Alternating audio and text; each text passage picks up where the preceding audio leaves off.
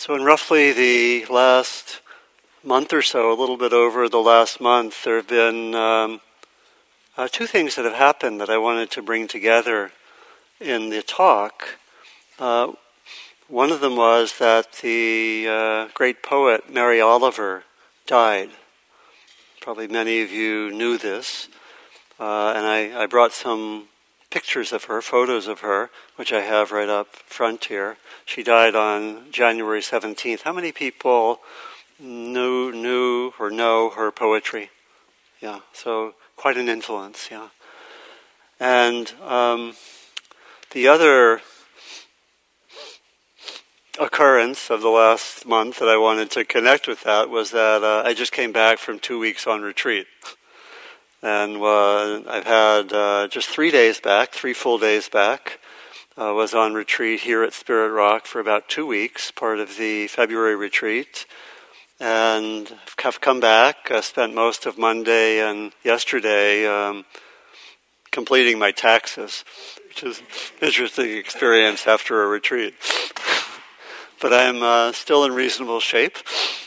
And so I wanted to, I wanted to explore um, partly by honoring Mary Oliver, the theme of the journey related to her poem, The Journey, but focus more generally on the sense of the spiritual journey or the journey of our lives, whatever, however we want to frame this, and give some references to some of my own experiences during the two weeks on retreat and, and, and afterwards.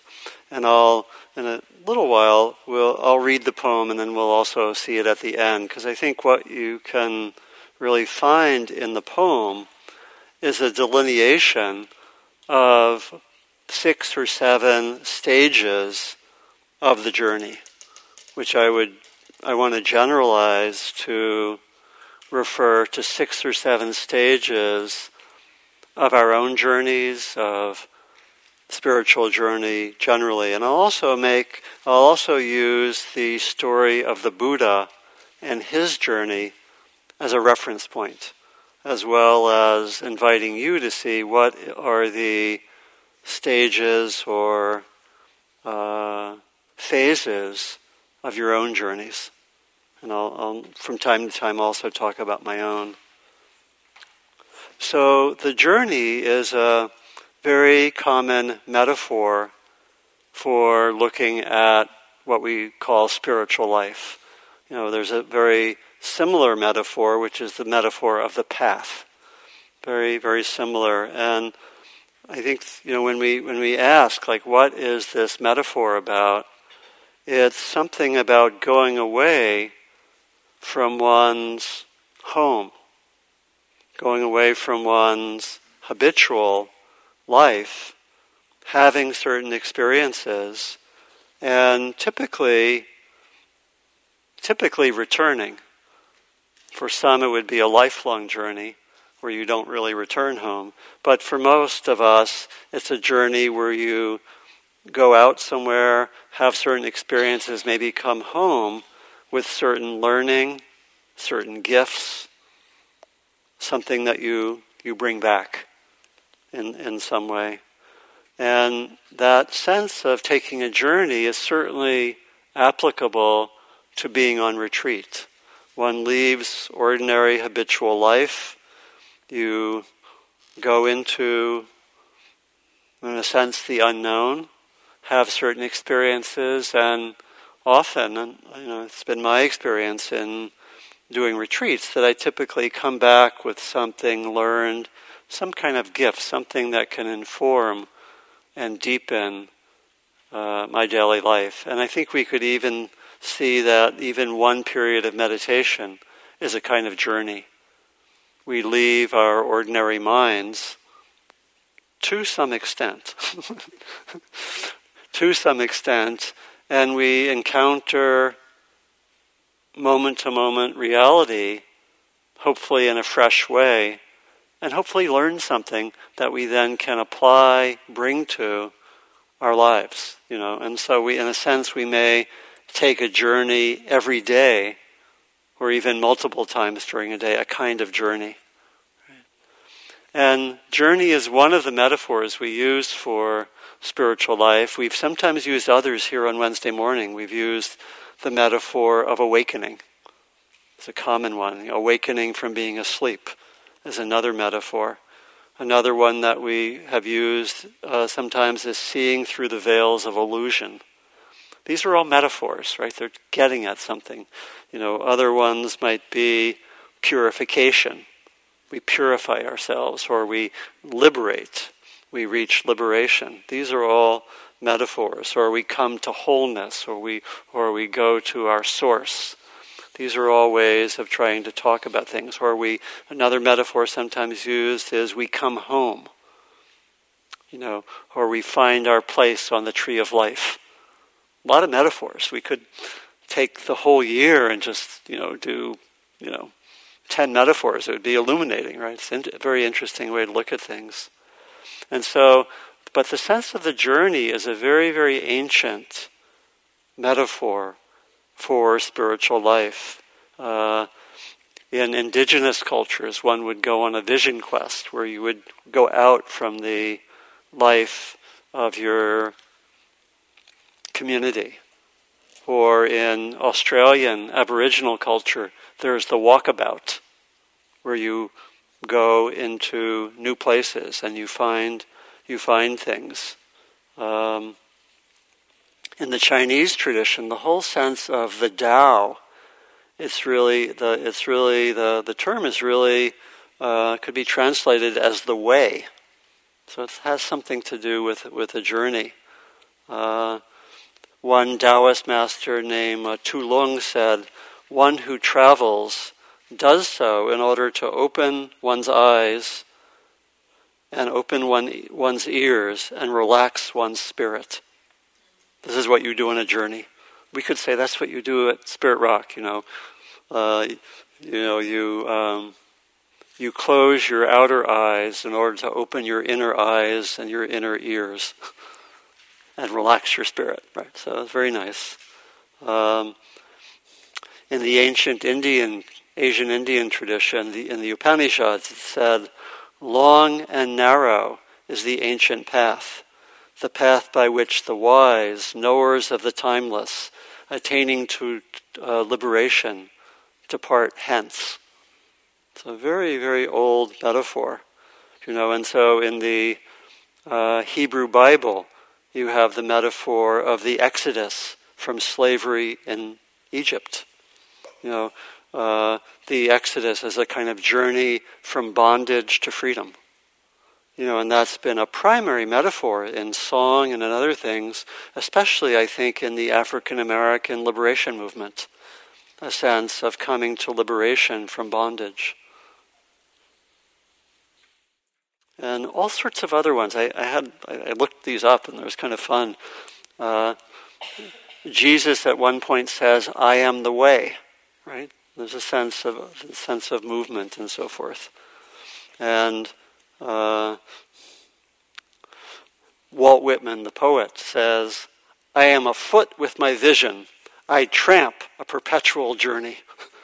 and then the last reference I would make is just thinking about, especially in the 1960s, but nowadays as well, many people took trips. It's a very, it's, how, why did they choose that word? It's really using the same metaphor, you know, so we could take, you know, we don't, we don't use that metaphor in our publicity material for Spirit Rock, you know. Come to Spirit Rock and take the ultimate trip. but we could. Uh, I think I think we're getting getting in that direction. So I'll, I'll read Mary Oliver's poem and listen, if you can, for different stages of the journey, and then I'll try to bring those out you know, invite us to look at how those apply to ourselves. And, and I'll also make some references to life of the Buddha and my own retreat, right? Because there is a way in which, uh, yeah, a way in which being on retreat is has aspects, all of these aspects of the journey. I'll try to bring those out as well. So, The Journey by Mary Oliver. One day, you finally knew what you had to do and began though the voices around you kept shouting their bad advice, though the whole house began to tremble and you felt the old tug at your ankles. Mend my life, each voice cried. But you didn't stop. You knew what you had to do, though the wind pried with its stiff fingers at the very foundations, though their melancholy was terrible. It was already late enough, and a wild night, and the road full of fallen branches and stones, but little by little, as you left their voices behind, the stars began to burn through the sheets of clouds, and there was a new voice which you slowly recognized as your own, that kept you company as you strode deeper and deeper into the world, determined to do the only thing you could do, determined to save the only life you could save.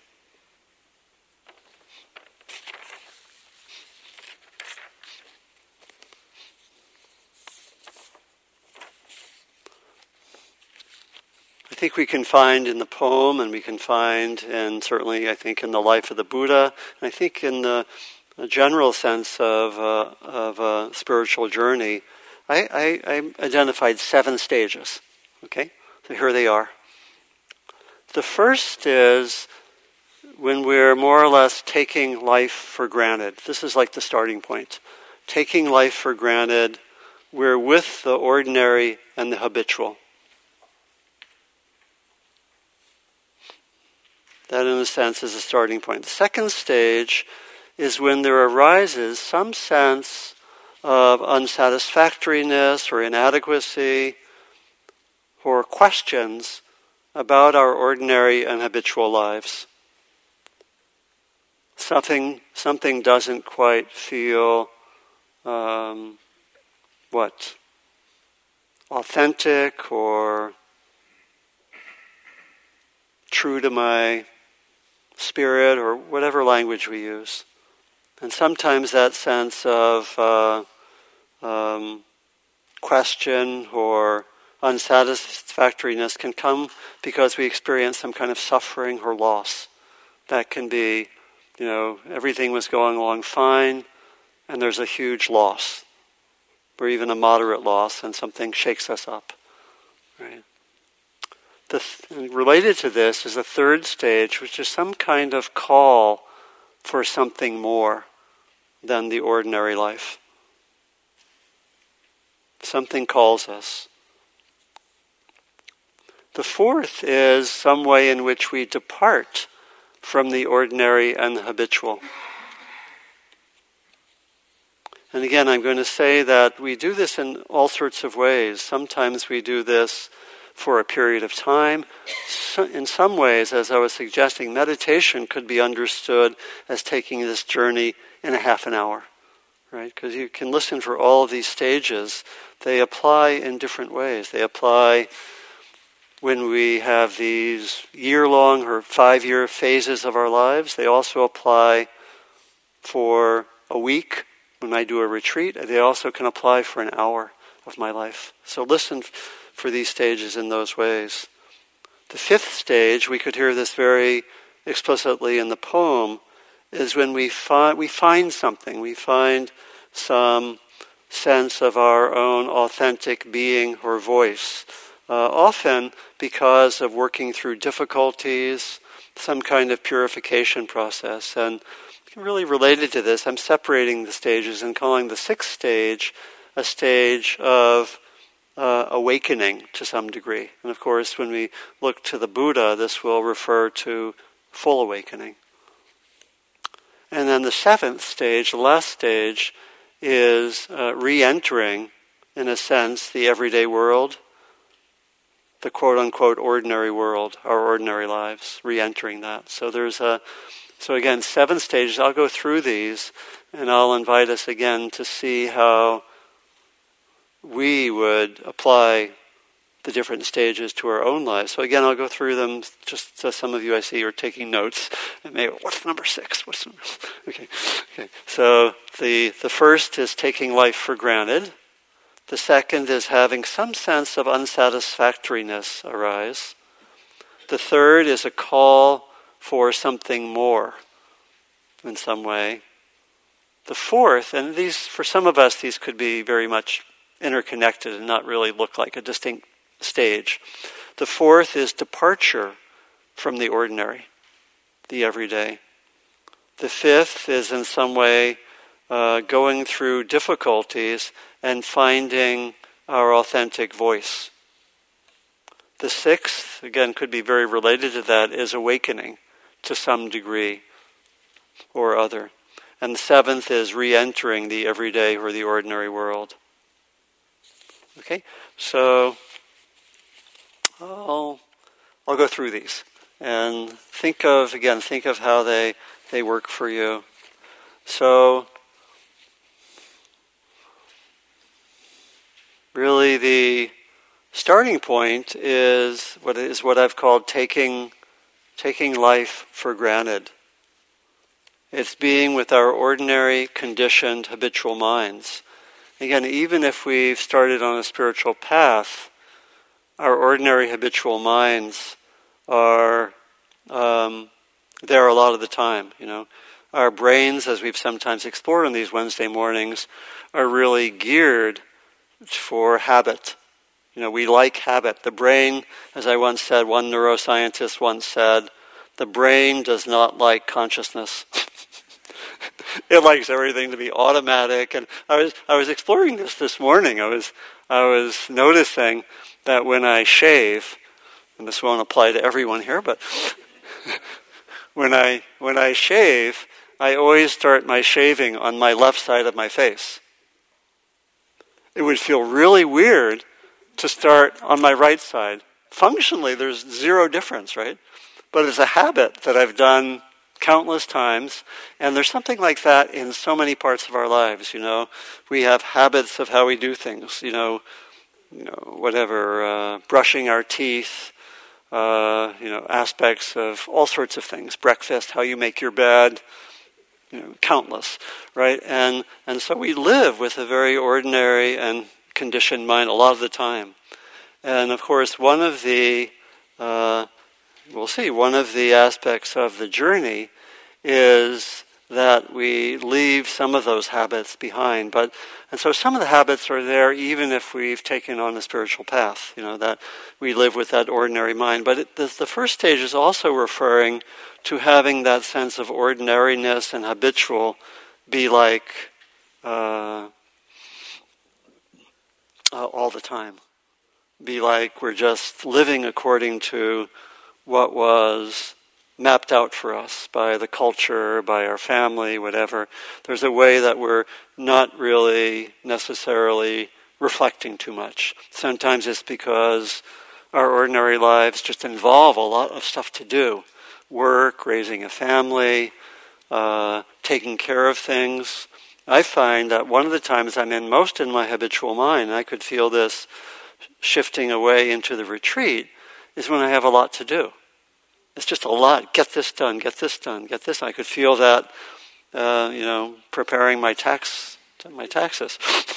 right? It's just like you know, there's a lot to do, and the ordinary mind says, "Okay, let's do that." Like, and get a list, and is that familiar?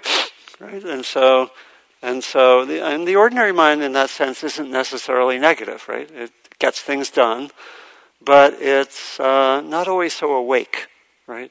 Even when we are you know, getting things done in a good way, we're not necessarily even present to our experience. We may be very much in the future, right? And a lot of what our meditation practice is, is actually getting really familiar with those that ordinary mind, right? We watch it, you know, we sit there, let me just be with the breath, fresh with the breath, and then we watch our ordinary mind take over, right? Let's do this, let's do that you know, we want, and we notice, we can, you know, one of the benefits of meditation is we actually see uh, aspects of the ordinary habitual mind. And to some extent, we have some choices about uh, following aspects of it. I, I, I, like to talk about when my first meditation experience, I got to see how much my uh, mind uh, plans, right? Which is, uh, you know, it's not a bad thing to be able to do well. It helped with my taxes. Uh, but I, you know, uh, I would say when I was first meditating, I did it excessively, you know, and so many of us, we live in our planning minds, right? And I concluded uh, planning is helpful, but I could do it 20% of the time and it would be enough, right? Right? That, so that's, we may see that when we meditate. We may see, oh, here's the ordinary habitual mind. I'm getting a little bit into stage two, you can see, but, but the first stage is when we're sort of enmeshed in something that's pretty habitual. And this, this was the case of the Buddha. The Buddha was protected by his uh, parents. His parents had a prophecy that he would be either a great ruler or a great sage. They preferred option number one, right? Because uh, they, you know, they wanted him. You know, he was from a royal family. They wanted him to, as it were, keep on with the family trade, right? And so he was uh, protected.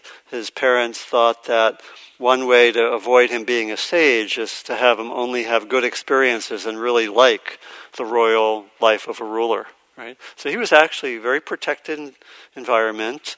His, his parents um, uh, sheltered him so that he saw almost nothing negative. No pain, suffering, didn't see signs of death or dying. And he, uh, he, he said later, I was most delicately brought up. that, was, that was what he said later. And so that can be the case for a lot of us, you know. So some aspect of that habitual is being sheltered from some of the rawness of life. So that's that's stage number one, right? And um, in a way, that's the starting point. Second stage is we have some sense of the inadequacy or some sense of being called for something beyond the ordinary. And you wouldn't be here, we wouldn't be here unless there's something like that, right? You know, why come to Spirit Rock, sit and do nothing when you could catch up on your emails? It's a big question, right? And so, at some point, for various reasons, there may be a sense that there is something more, that our habitual lives and our conditioning um, maybe has a hole poked in it. Something pokes a hole in our habitual life, and we sense there's some, maybe we have a friend who goes explore something. We say, hey, that's pretty cool, you know, or, or we, sometimes again, there can be some difficulty, makes me question what I had assumed. You know, I have a loss. And I uh, say, you know, how do I face the fact that I will sometimes die? I just don't want to look at it. Do I want to live like that? Maybe I, you know, or maybe we, you know, have a loss of a parent. And we are, you know, like you know, many of us have talked sometimes about actually witnessing death close up, and it can change your sense of things. You know, or you have some kind. Maybe you have, you meet people, or you you you go on a trip, or there's some sense of something makes you wonder about life. I know for me, uh, growing up, I was um, really confused by the cruelty that I sometimes saw around me. And maybe this was it, you know, for you also. You look, you know, what is this about human life? Look at all the suffering. You know, look at all the craziness in the world. Look at how people are so deluded in many ways. What's going on? You know, look at the wars, the conflicts. Is there something better? Is this what human life is about? Is this should we just be resigned to all of this? And for me, it was actually like the cruelty of kids to each other. It was really shocking. You're like, what's going on? And I also grew up, um, you know, where I went to uh, elementary school with people who mostly lived in a community on the other side of the railroad tracks, and they were African American.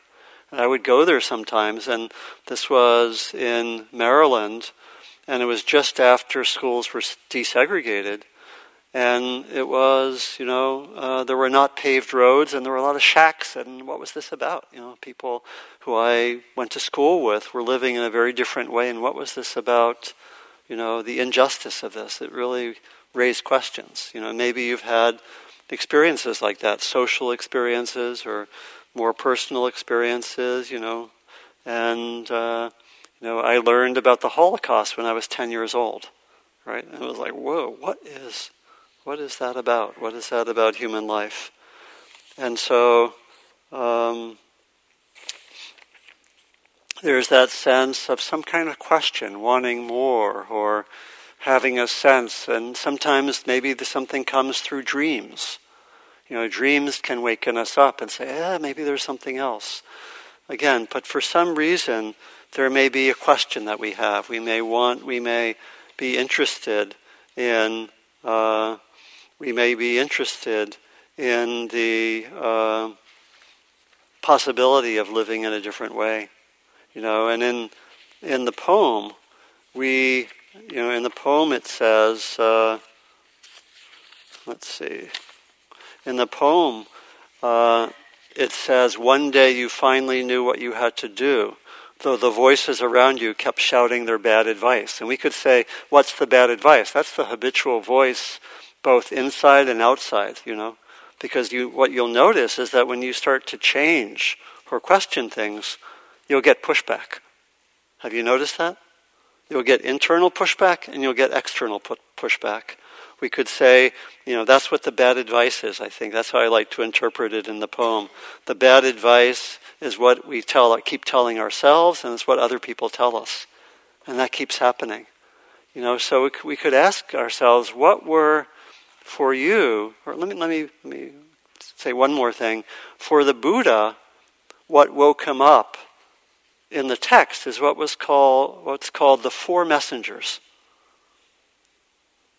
For some reason, the Buddha, over four successive days, had curiosity of some kind, and he wanted to go. He had never really been outside the walls of the palace. Again, he was very protected.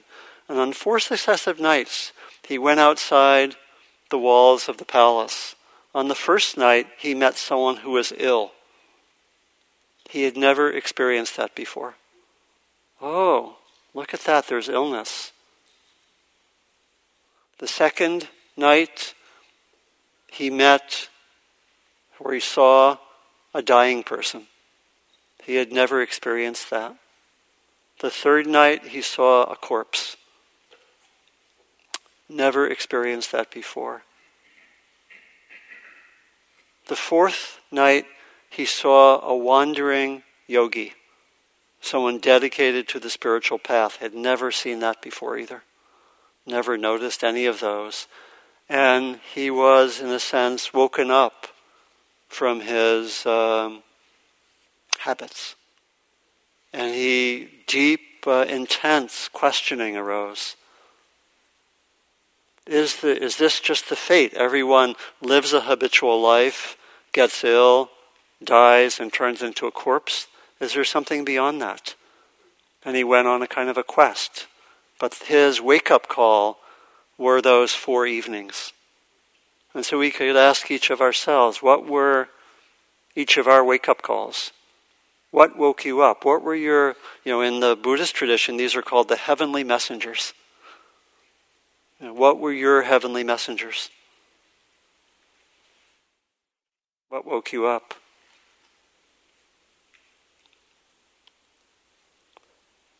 actually be interesting to hear. Can you can you just say uh, in a phrase, not a whole story, but so we can hear a few people, if you can say in two or three words, what was a, wake up call for you that took you out of a kind of sleepiness? Let me just. Anyone like to? What? Father's death. Yeah. Yeah. Becoming a single mom of an infant, something you know, know, shocking about that in some way, but questioning. My children. Children, yeah. My children, yeah. Yeah. Driving south with an African American friend and seeing what, what happened. Driving south with an African American friend and just witnessing what occurred, right? Yeah. Maybe one or two more.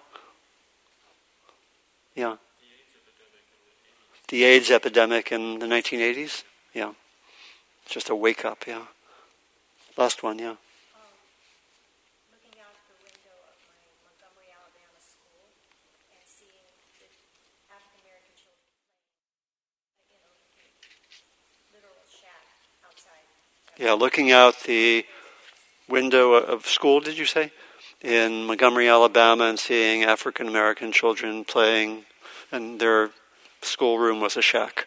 Right, yeah. Yeah, and I'm sure a lot of those echo, or did, did you have one? Yeah. Yeah, just a few words if you can. Yeah. The suffering of the suffering of animals, yeah. Yeah. Witnessing the suffering of animals. So, how many can relate with one or more of those that you heard that is similar to what you experienced? Yeah. Yeah. So, that's the second stage. Something brings us questioning. We, we're not, things aren't resolved, uh, but we. Um, we have a sense of something that can be can be fuller. Um, and they're, they're, you know, kind of related to that is what I'm calling a third stage, a call for something more. You know what you had to do. Uh, one doesn't want to stay in the old life in some way. And again, some people make radical changes.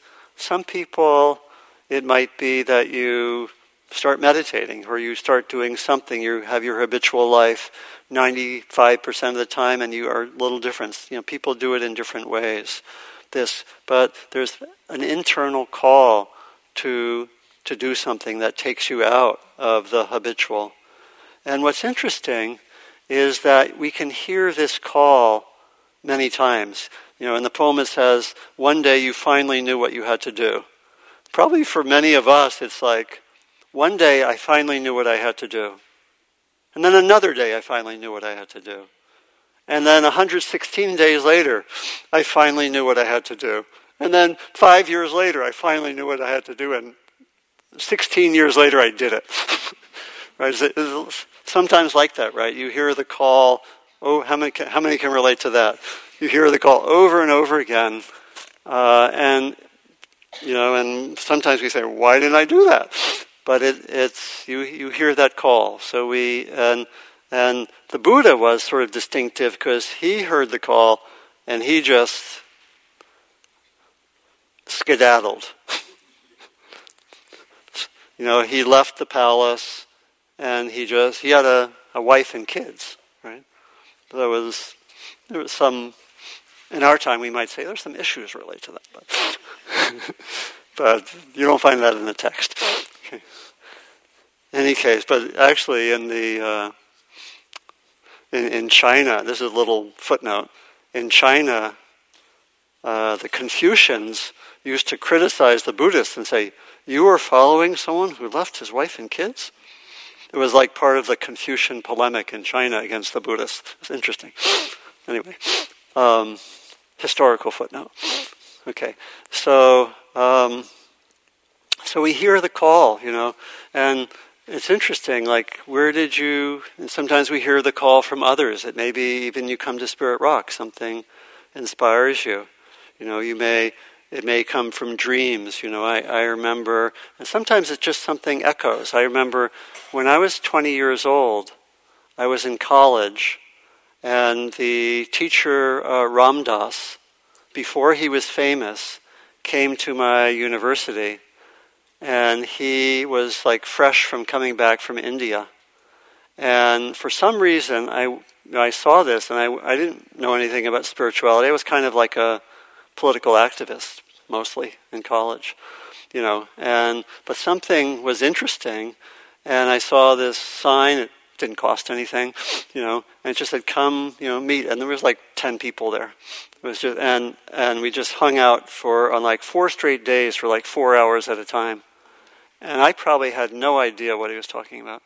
But something was calling, right? It was interesting, right? It was something, and we can have those kind of experiences, and maybe you are remembering something. You know, where did you something echo for you? You heard some call, and could could be again, could be a lot of these different areas, social justice, spiritual vision, whatever. So we hear, you know, we hear that at certain times. There's some kind of some kind of call. And again, it can be in this more dramatic way, or it can also be the call, I need to meditate more. Or it could be, it's time for a retreat. I'm getting a little bit overloaded. You know, if you, if you, if you do retreats, you get, can sometimes now you know, I, I work one on one with a lot of people, and I often hear the, the, the sentence, I need a retreat. Which means there's a certain uh, way that the call has become a little bit buried by everyday life, right? And not as uh, prominent or alive in one's life. So again, interesting just to ask, what, what, you know, where did I hear that call? Again, very, I think very connected with what we looked at earlier. You know, that what sort of uh, made made me want to look for something deeper or something something more. At some point, again, this this in our in our lives, this is going to all take different forms. What I've in the poem and in the life of the Buddha, the fourth stage is a departure from the ordinary life. You know, in the poem, uh, Mary Oliver uh, leaves the house. You know, uh, she leaves all the voices. The whole house began to tremble. You felt the old tug at your ankles, but you didn't stop. And she goes off into a storm, right? It's not an easy situation. It was a wild night. It was late enough, she says. I should have left earlier, maybe, right? But there's a departure. You know, again, sometimes the departure is more external. We actually shift something we do with our life. That's what it was for the Buddha. The Buddha left home and he embarked on six years of trying to find spiritual teachers and work with them. He did that for a while and then he was on his own. And so we depart in some way. Again, it might be more of an inner departure. Maybe there's a sense the center of my life is now more about these values. You know, so maybe it's more internal, right? And it can take some time to work out externally, but maybe there's some inner shift that we feel. That's what the departure is. Sometimes it's more external, sometimes it's more the the form of our life. You know, sometimes we, again, sometimes uh, we can see this departure just in the daily meditation or a retreat. I depart from my ordinary life for an hour, or for me, for two weeks, right? And I let myself be organized in a little different principles, you know, going on retreat. And I had a very, I had a very nice setup. I was um, in a cottage. I wasn't in the dorms this time. I was Jack Kornfield has a little cottage near the dining hall, which he sometimes lets people stay in. And I stayed there. It's it's in the forest, it's about you know two or three minute walk up in the forest from the dining hall. So I more or less stayed there, meditated the whole time, and walked two or three minutes down to the dining hall for my meals. it's kind of cushy. and then after the meals, I would take a walk or something and uh, you know, I did my work meditation, which was mostly cleaning bathrooms and sinks, which was very nice. and uh, so that would be that's a kind of departure. We depart. We take.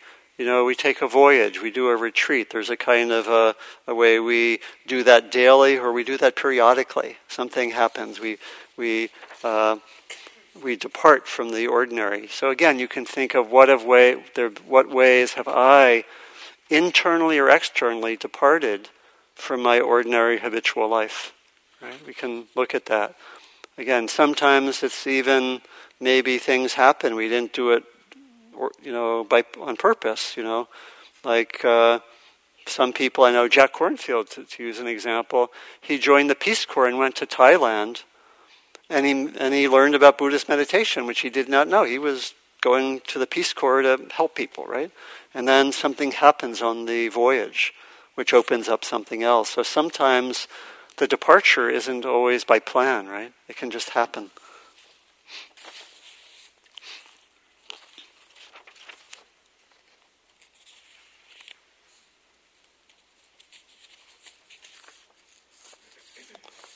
Let's see.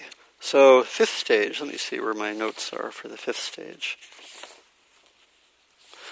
Uh, fifth stage is we start to find our authentic voice. This is really the theme of the poem. You know, little by little, as you left their voices, you know, which I would interpret as the habitual mind.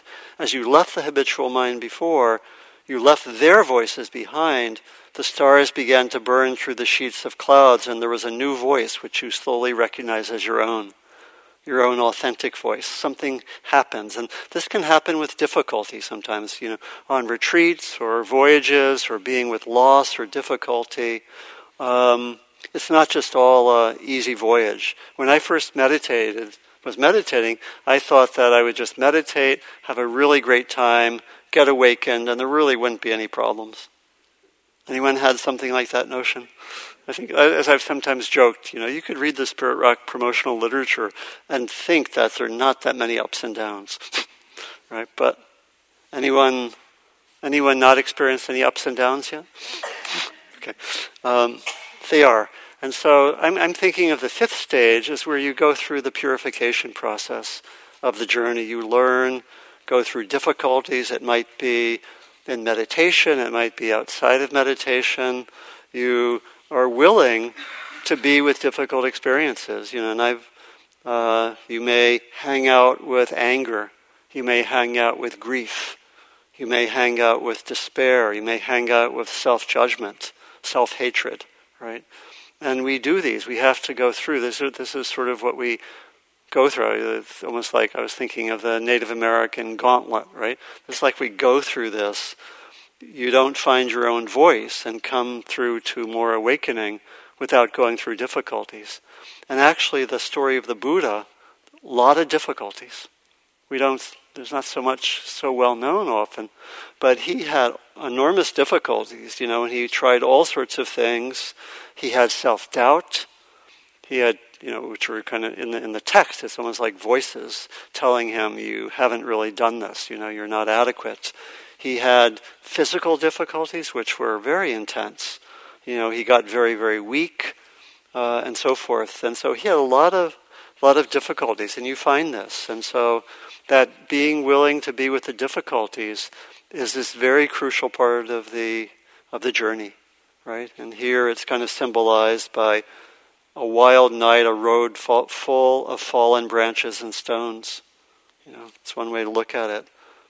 The Sufi poet Hafiz says, "Don't surrender your loneliness so quickly. Let it cut cut more deep. Let it ferment and season you as few human or even divine ingredients can." Uh, another similar poem from David Whyte those who will not slip beneath the still surface of the well of grief, turning downward through its black water to the place we cannot breathe, will never know the source from which we drink. The secret water, cold and clear, they will not find in the, dark, the darkness glimmering the small round coins thrown by those who wished for something else. And that really connects with the sixth phase, which is that of awakening further, coming to, you know, here, you know, in Buddhist tradition, we would emphasize qualities of wisdom, compassion, presence, awakeness, you know. And the, the fruit of the journey is that we keep on awakening, we keep learning, right? And it's gradual in many ways. You know, the Buddha did six intense years of practice and according to the accounts, had full awakening. Know, and I, I think for us, this is more, I, you know, especially when we think of uh, daily meditation as a journey or a retreat as a journey, we have certain insights that we come to. You know, we learn certain things, and we then, in the, in the seventh stage, we come back to the world. We come back to our everyday lives, and we bring insights and we bring gifts you know, and I can still feel the kind of the energy of my retreat. Two weeks just really being completely focused on being present, awake, seeing clearly. You know, I did a variety of practices. I did a lot of practices just of keeping a very wide open awareness, you know, all the time as much as possible. When I was in the dining hall, I did loving kindness practice for my other re- fellow retreatants all the time. That's what I did in the dining hall. It was really it's a great practice, you know. And uh, I did a lot of uh, inner energy practices, a little bit like qigong, you know, some other which I won't go into detail on. And um, I did a little bit of practice, which was really important for me.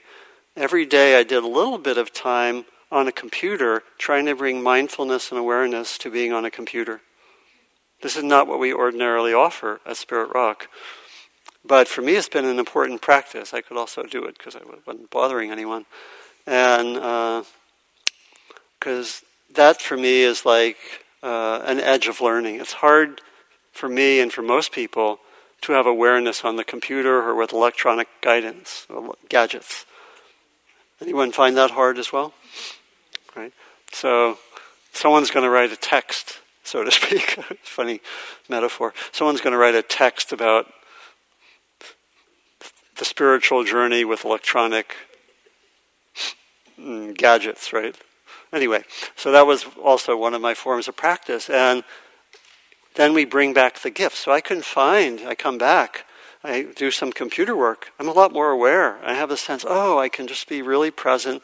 Part of it means not being in a rush, not trying to do too much. It involves a certain slowing down, but it really is possible.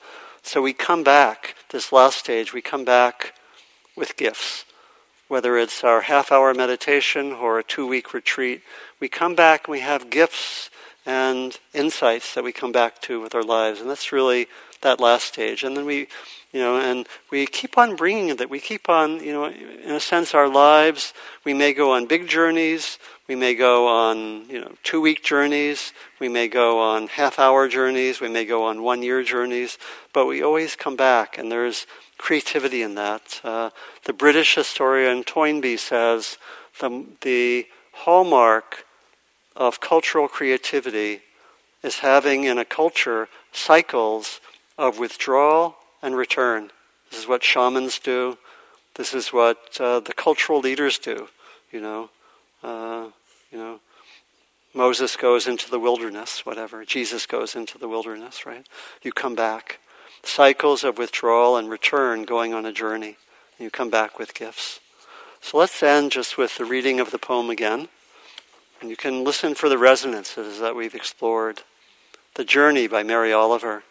One day you finally knew what you had to do and began, though the voices around you kept shouting their bad advice, though the whole house began to tremble, and you felt the old tug at your ankles Mend my life, each voice cried, but you didn't stop. You knew what you had to do, though the wind pried with its stiff fingers at the very foundations, though their melancholy was terrible. It was already late enough and a wild night and the road full of fallen branches and stones. But little by little, as you left their voices behind, the stars began to burn through the sheets of clouds, and there was a new voice which you slowly recognized as your own that kept you company as you strode deeper and deeper into the world, determined to do the only thing you could do, determined to save the only life you could save.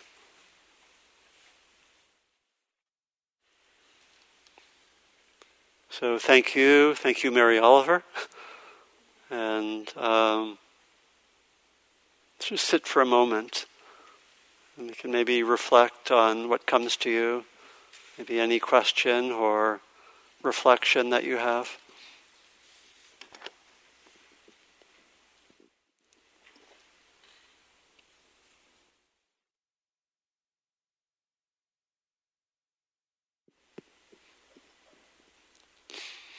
And we have some time for any reflections. It could be to tell a story, ask a question. And we'll bring them, we have two microphones, and we'll bring them to you where you're sitting. So just can raise your hands. The first one's on my left.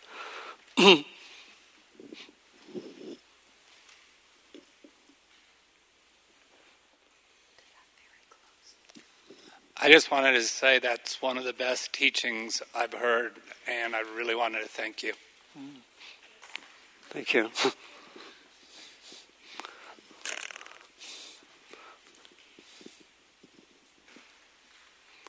Did the stages resonate? They're, and can you see how they're both something that go, could be over a long time, but also in, right in every day? We take journeys every day, and you know, you think of going into dreams or just meditation. It's interesting. Yeah, please. Yeah.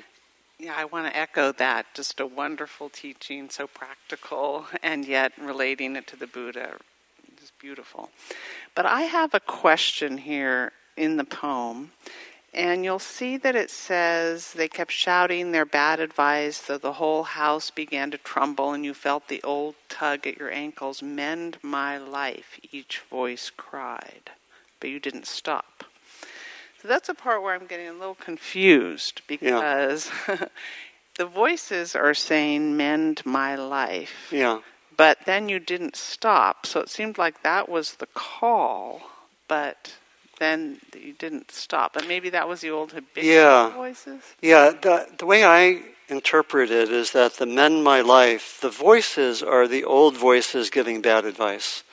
And so I'm thinking of this, you know, and I can relate it to some of my own experiences. I'm thinking of this as these in the house, you know, it's like we have the people in our house, in our habitual life, uh, you know, basically say, you know, you know, uh, don't go off on a retreat. You have to take care of me. or don't do this, you know, or stay and I need you, or whatever. I mean, that, I'm tending to interpret it that way. Like, I had an experience once where I felt a strong call to take about a year and a half away from my, I was at that time teaching in a graduate school, and I just kind of had had enough. and I wanted to, and I was also doing a lot of things. I was on a, I was on the board of the Buddhist Peace Fellowship. I was co-editor of a journal, and I just wanted to get away and have a kind of time away for a longer time, like a year and a half. And um, uh, quite a few people, including in some of those organizations, I was told, if you leave the journal, it'll fall apart right? You know, you know, basically take care of me, mend my life. That's how I was tending to interpret it as, as like the voices, kind of almost like codependent voices, a little bit, yeah. Because they're clearly in the poem, they're clearly part of the bad advice, right? Yeah. Please, yeah.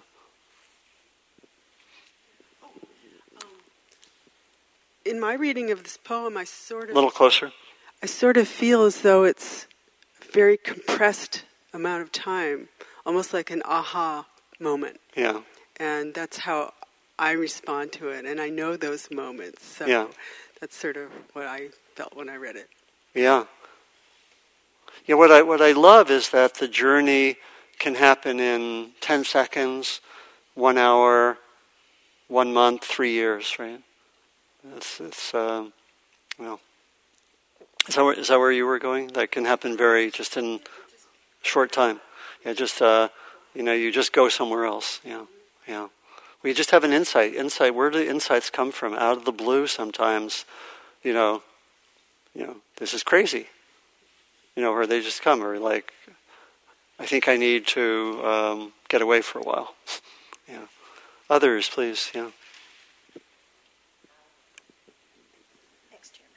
Sure. Um, I have a question about the journey within a partnership. Yeah. Um, I've just been thinking a lot about how you know I I can only control myself, and yeah. um, it's not reasonable or helpful in a relationship to you know force someone to go on a journey with you or take their own journey, but yeah. also about you know wanting um, that mutual kind of growth and exploration and change. So yeah. I wondered what you well, we could we could do about two weeks on that one.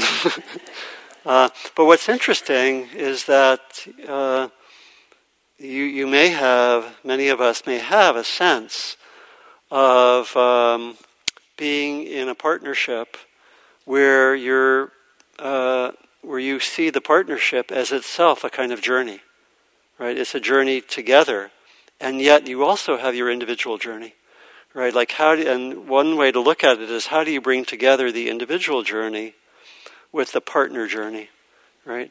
Or the family journey, right?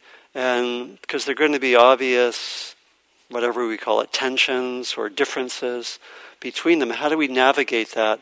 How do we have uh, a relationship where there's plenty of room for my individuality and me having my journeys uh, and avoiding, the, you know, and again, a lot of the growth would happen when you come up against conflicts related to that, right? There's a lot, you know, it's, um, you know, again, in doing one on one work with people, it's extremely common for me to hear people going on retreats and how they negotiate different issues with their partners. right? It's extremely common, right? And how do we, how do I do that? And how do I, uh, you know, and so it's uh, beautiful if both partners can share that sense of journey and have a mutual understanding, and also know, you know, have some sense of uh, what is the partner's journey, what are the typical issues, struggles that come up, you know, and we have we sometimes have uh, day-longs on that here, and I don't think we've had retreats, but yeah, but so it's a great question, and I hope that that starts to get at it, right? Yeah.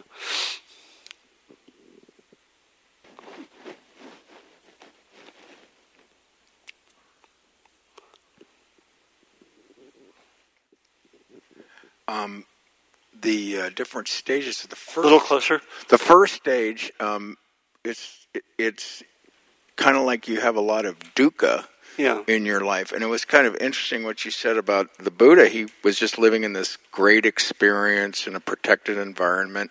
Nothing was negative in his life. It was like he was growing up in Marin, and. Uh, and then, but there's he had an immense amount of dukkha. He knew there was something more. And then on the fifth step, there's a purification process. Yeah. And what I wanted to to note was that, like even in these classic examples of journeys, like Homer's um, The Odyssey with Ulysses, he leaves for ten years from his wife, and it's just one disaster after another.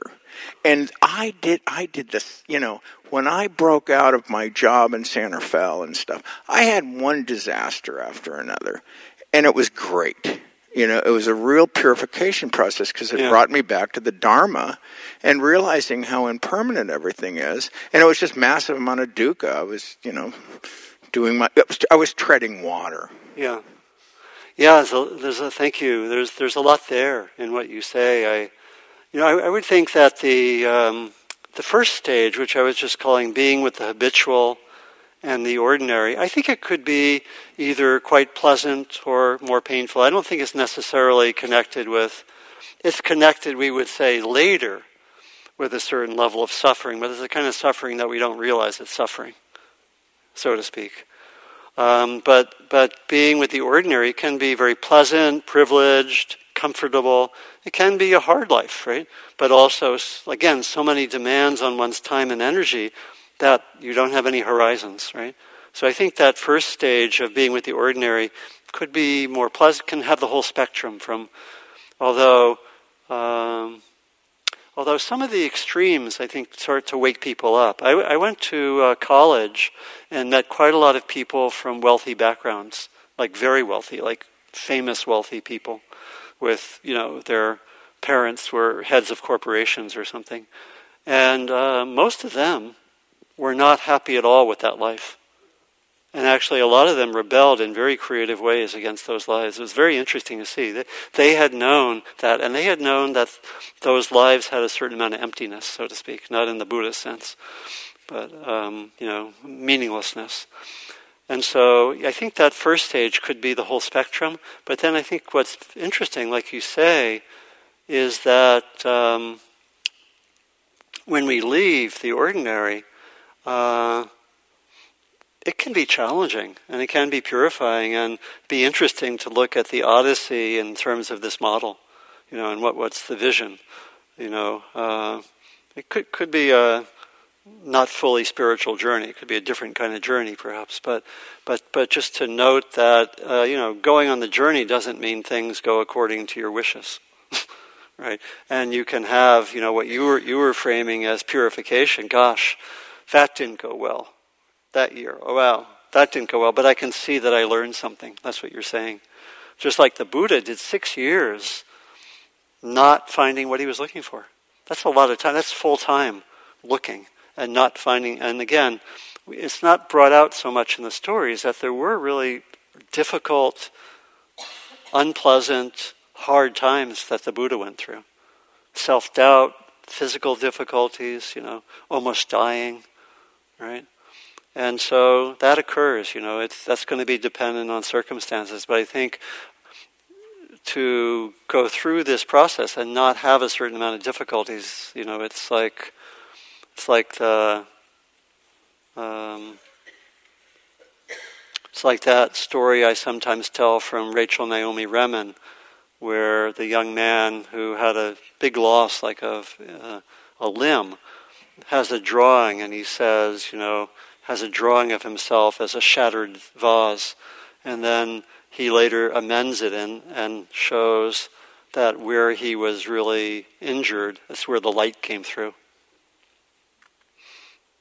That where that, that that with the proper perspective, this is really what the poems were saying by Hafiz and by uh, uh, David Whyte, that the actually, uh, as we would say, I learned so much from that difficult experience. I hope I never have it again, something like that. But but there, but we can see, you know, a lot of what the spiritual journey helps to do is to frame everything as learning or potential learning so that even the difficult experiences can be sources of learning. Because if they're not like what use are they? Right, so thank you for that. Maybe last one. Okay and then we'll then we'll finish up First of all, I just want to say um, I'm really grateful um, to be here and for everybody here. And um, your teaching um, just really resonated with me. And um, um, what was interesting is that during the meditation, I had this amazing visual of myself swimming in like this big pool of water, and the pool of water represented the difficulties. Mm. And you know, and you know, at first I came up and then I I just looked at it and then I jumped back in because I knew that you know, that's where I would find just my awakening, my just by sitting and being with it, you yeah. know, rather than you know drowning in it, like being at peace. And all of a sudden, the water it was it it was um, kind of like a black muggy water, but then it turned into like this clear blue pristine water. Yeah, yeah, yeah. that's quite an image. Yeah, yeah, it was really. Beautiful. Yeah, I mean, that's again on this journey. Uh, those kind of images are very, very helpful. You know, I know in some psychological approaches they might invite you to, uh, if you if you're into drawing, to do a drawing of it and keep it in, you know, keep it nearby. Yeah. But as something to inspire you. But those images, uh, for many of us, come from the psyche at these moments. So we might have images like that, or they may come from dreams. They can come right there in the moment in meditation, an image like that, and very, very, very helpful, isn't it? Yeah, it is. Yeah, and, and, and also the way that you could frame it, because you could take that same image and see it primarily negatively, right? Mm-hmm. But, but that wasn't what was happening right? So it's uh, thank you for sharing that because it's again something it brings out something I didn't really give much attention to. There's a lot a lot of things I didn't give so much attention to, but the sense of that the images that guide us may be very important. You know that they're images and visions and so forth that can be very helpful. Yeah. Again, that can come through dreams, through visions, and some of us it'll be more like a word, you know, a phrase that comes in our mind or something like that some of we, we each learn with different modalities. Some of us more visual, some of us maybe more cognitive, some of us more a felt sense in the body and so forth. But that's that's quite something like that that gives us some way of holding what's happening is really crucial for this. Yeah. yeah. Thank you. Thank you. Great. So let's let's sit now to close, and my invitation is to. Uh, if you wish, bring this framework into the next week of practice. And we'll come back. Uh, uh, hopefully, we'll come back next week, and we'll uh, we can share uh, some of what we've explored. But see, see how many of you feel like this could be helpful to remember every day for the next week. Yeah and maybe just reflect on it and, and let it maybe guide how you are on a given day. So just reflect now how you might do that, how you might apply the, these stages, or even if there was just one insight that you might want to bring in.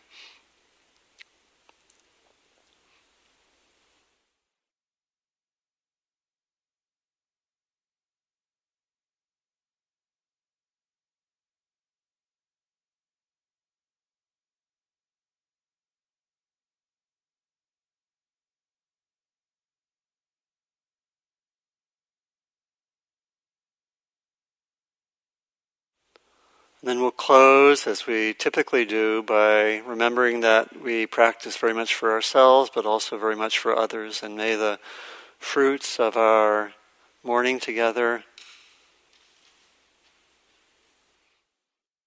be supportive for our own lives, but then directly and indirectly for the lives of all other beings.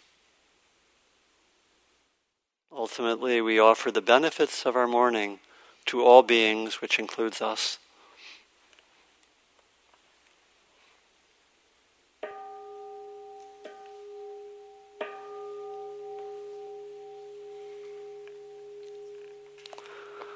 So, thank you very kindly, and to be continued. the journey continues.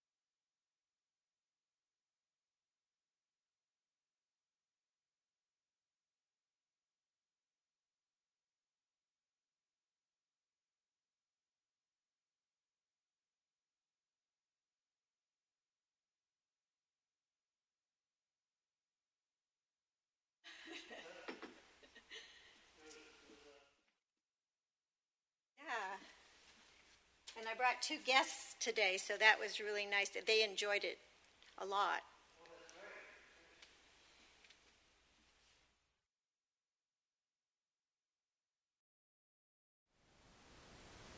Thank you for listening. To learn how you can support the teachers and Dharma Seed, please visit dharmaseed.org slash donate.